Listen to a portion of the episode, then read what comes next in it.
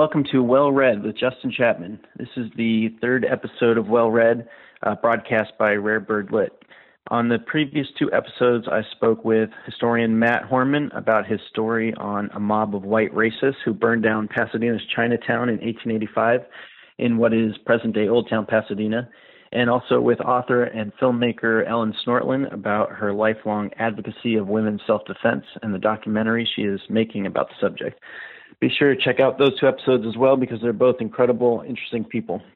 Today, I thought I'd talk about my book, uh, a memoir about my travels across Africa. It's called Saturnalia Traveling from Cape Town to Kampala in Search of an African Utopia, and it was published by Rare Bird Books. I'll read the book description to get us started.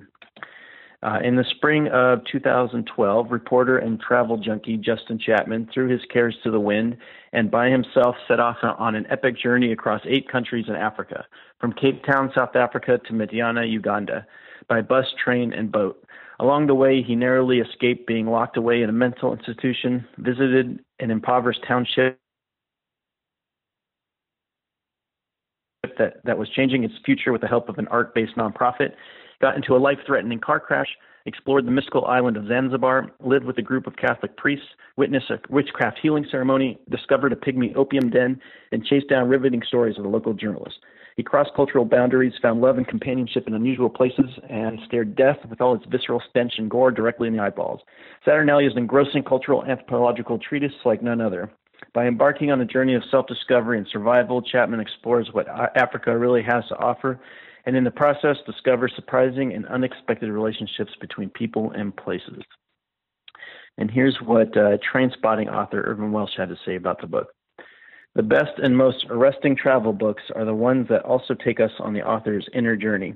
Justin Chapman's memoir is a perfect metaphor for contemporary American youth, painfully trying to work through its own baggage and openly and sincerely seeking to engage with the world beyond the USA's established physical and cultural borders. Don't miss this one. Um, you can check out SaturnaliaTheBook.com to learn even more about it. It's S A T U R N A L I A, thebook.com. Uh, this journey began for me back in late 2011, early 2012. I had written a couple articles for the Pasadena Weekly newspaper about an Altadena, California based nonprofit called Art Aids Art. And basically, what they do is they go to this impoverished township in Cape Town called Khayelitsha and they buy art from mostly women and then sell that art at home parties in California and then reinvest the profits back into the township community. And they've built a community center in Khayelitsha that holds classes for the residents, and, and they they help empower them to expand their businesses and reach new markets. Uh, they're really doing some remarkable work there, and uh, they they travel over to Cape Town um, every year or every other year, and they invited me to go see them in action and I love traveling and always wanted to go to Africa, so I jumped at the chance. And um, at the same time, my mom knew a Catholic priest from Uganda uh, who visited her church in Altadena every other year or so, and asked if I could stay with him in, in Uganda, and he said yes. And um, South Africa and Uganda are some 4,000 miles apart, and I didn't want to just fly over Africa. I wanted to see Africa. So I decided to take buses and trains over three months, and it was the craziest thing I've ever done, and it changed my life dramatically. I did a lot of uh, research before I went, but I didn't exactly lay out where I was going or how I would need to get there before I left. When I arrived in Cape Town, I decided I would just spend as much time in these places I liked, then figure out where I wanted to go next and how to get there, and so on. And, and like that, I created my path through Africa as I went. I also wrote about my experiences as they happened in a gonzo journalism esque attempt. The, the internet is uh, notoriously shitty in Africa, but whenever I could get online, I would post my writings and photos to my blog.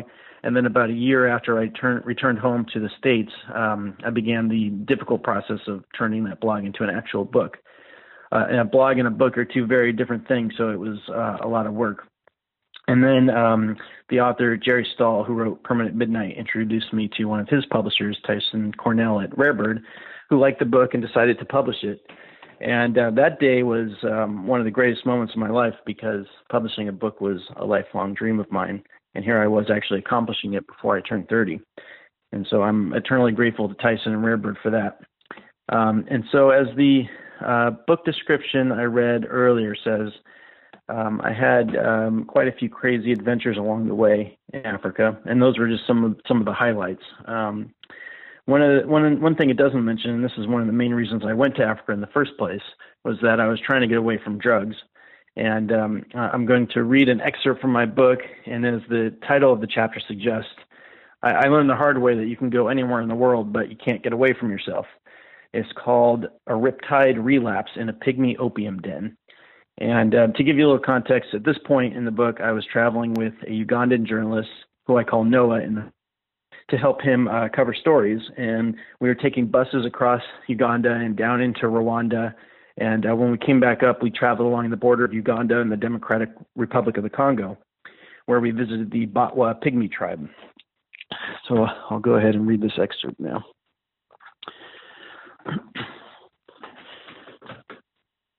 Parts of the main highway, a bumpy dirt road, to Semuliki National Park in western Uganda, or even worse than the roads in Kigali, which is saying quite a lot. It was the second leg of Noah's and my trip. We had to take several long, tiring buses and minibuses to different small towns, past the Bwindi, impenetrable forest, and along the Rwenzori mountain border between Uganda and the Democratic Republic of the Congo to get there. But we were glad to be out of Rwanda. At one point, a bus driver forgot to drop us off in the town we needed to be in to catch our next bus, and we ended up at the Democratic Republic of the Congo border at 4:30 a.m. We were running on empty, just a couple hours sleep and very little food after a two-day journey, and it was starting to wear on us. Tr- our trip was only half over. Another bus finally showed up, and we made it to Fort Portal, a small town that served as a regional transportation hub and the last main stop before our final destination. We grubbed down and caught a minibus towards Sempaya Gate, the entrance to Semuliki National Park.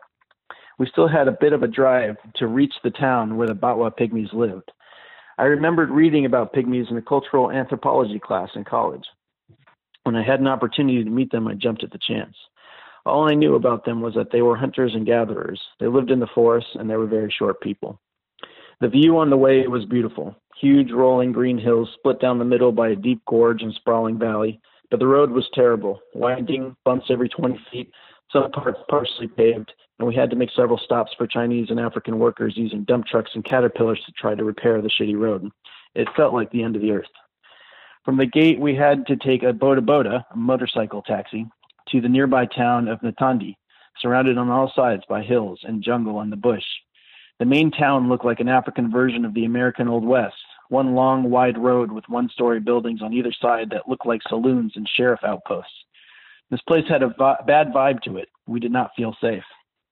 We were led out of town by a local, down dirt paths and small huts to the Batwa Pygmy village, a small place with small people. We were greeted warmly. They lived off visitors like us, and they only received about 10 visitors a month at the most.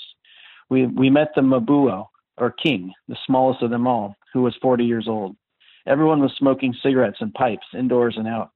There were about 30 pygmies there, mothers holding babies, naked kids playing in the dirt next to empty gas and alcohol canisters, black and white goats meandering about, and shirtless, hairy chested men building fires. Their village was a clearing carved out of the jungle. Their houses were mud huts and straw tents. They didn't, uh, they didn't seem surprised to see a Mzungu, or white person, which surprised me. They were short, for sure, but there were also non pygmies present. The actual pygmies were about half my size. I'm five six, not tall by any stretch of the imagination, and I towered over them.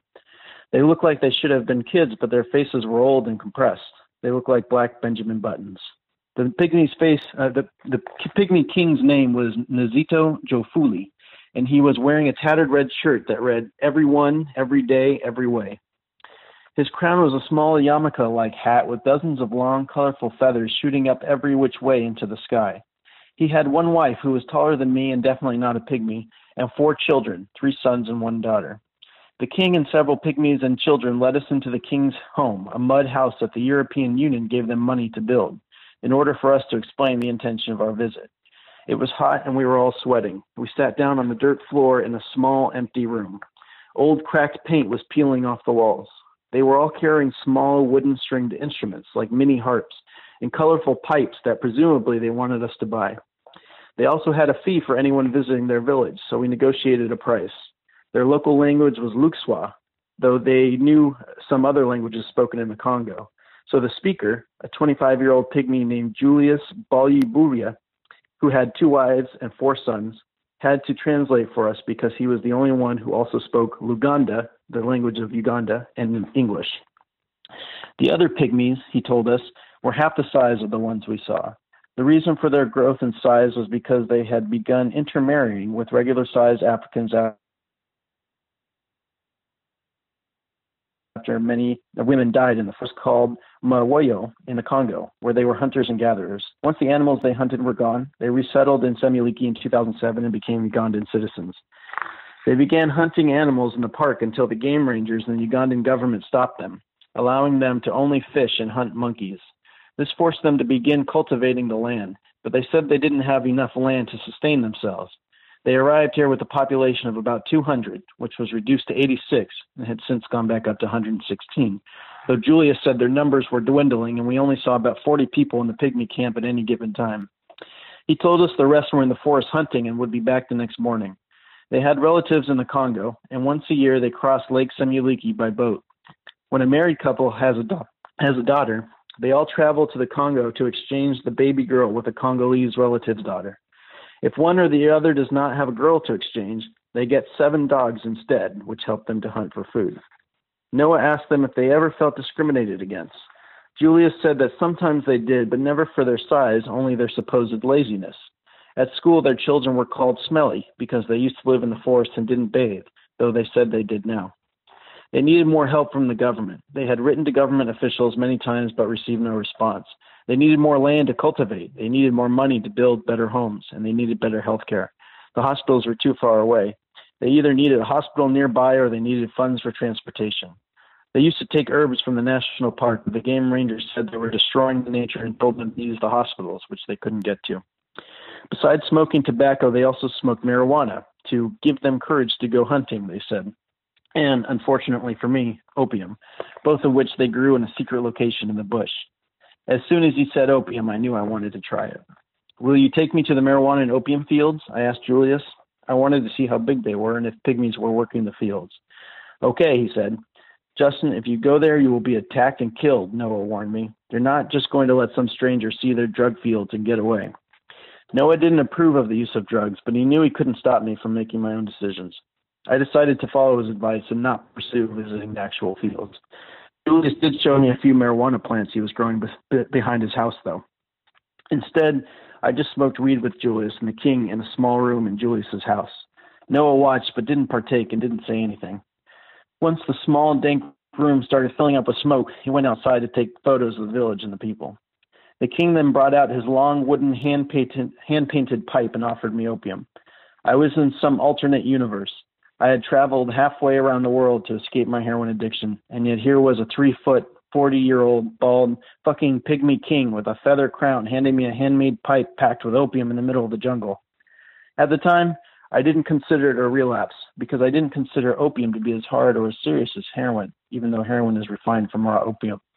I figured I'm not sticking a needle in my arm and injecting the poppy resin straight into my bloodstream, so what's the big deal? The truth is, I just didn't think about it that much. I just did it. Julius loaded the pipe with the substance, and then put hot coals on top instead of using a lighter or matches. As I sucked the opiate smoke deep into my lungs, I reflected on the strange, enchanting fact that I had stumbled upon a pygmy opium den. The high was crap. I barely felt anything. I expected opium grown in the jungle like this to be particularly potent, but I just felt really stoned. It left me wanting something more. I inquired about law enforcement. The police tried to destroy our opium fields, but they let us grow marijuana, Julius told me. But the police do not enter our camp, so do not worry. What if someone within the camp were to steal or hurt someone else? I asked, taking another hit, holding this one in longer. They would be punished by the king. What would be their punishment? Death. So there was a sort of internal law enforcement in place there. But usually there are no incidents, he added. We are a peaceful people. Outside, the pygmies danced and sang for us, but it was quite pathetic and disappointing disappointing. They just kind of half-heartedly moved around in a circle and made random noises. The whole affair cost us 100,000 Ugandan shillings. Actually, it cost me that much. No, I didn't pay for anything the entire four-day trip. I bought the pipe from the king as well as one of the small instruments, a sort of pygmy harp. If there are marijuana and opium fields here, that means there's heroin here, which is not good. I was clearly still lying to myself and had admitted that I had just violated my recovery by smoking opium. I suppose I thought about it for a moment, but then I thought, well, the opium I smoked wasn't that good, so it's not really relapsing. I mean, I didn't get that high from it. Of course, the truth was that it only made me want the real thing. If there was heroin nearby, that also meant the main town, which was populated with non pygmies, was filled with junkies, making it a dangerous place to be. It also meant the town was a drug trading post, a smuggling stop along the way from the Congo to Uganda and other East African countries. I had to get out of there. In town, Noah and I discussed our options over dinner, which was bland local food. All the restaurants were, were run by Muslims, so we couldn't get a beer, and the walls were plastered with posters praising Muammar Gaddafi, Saddam Hussein, and Osama bin Laden, next to a Coca Cola advertisement with two smiling Africans that read, Loaded with happiness. We were nervous about sleeping in town. After all, we were surrounded by bush in a, in a dangerous drug town, far away from any official help. If we were attacked, we'd be fucked. It was a long way out of there. After, after weighing our options, we decided to stay the night in a shabby back alley motel and to keep our wits about us. We were very tired, so after a couple beers that we found from a local store, we fit we hit the sack in our separate rooms. I kept my Maasai club next to my mattress. In the morning, Julius came to fetch us. He had promised the rest of the pygmies would be back from their hunting trip at the camp, but when we arrived, there were even fewer people than the day before. Let's go, Justin, Noah said. These people played us. So uh, you can go out and, and check out the book uh, at saturnalia.com, saturnaliathebook.com. Uh, thanks for joining us for this week's episode of Well Read. I'm your host, Justin Chapman, and um, next uh, next episode we'll speak with Brett Shears of Vote Allies. It's a project where um, uh, people will partner with um, uh, uh ex felons, um, immigrants, and others who are not legally allowed to vote and pledge to vote in their place. So to give up their vote and um, and let the uh, the people who are not allowed to vote legally um, decide who they're going to vote for. Um, so uh, thanks again for joining us, and remember, a, li- a life well read is a life well spent.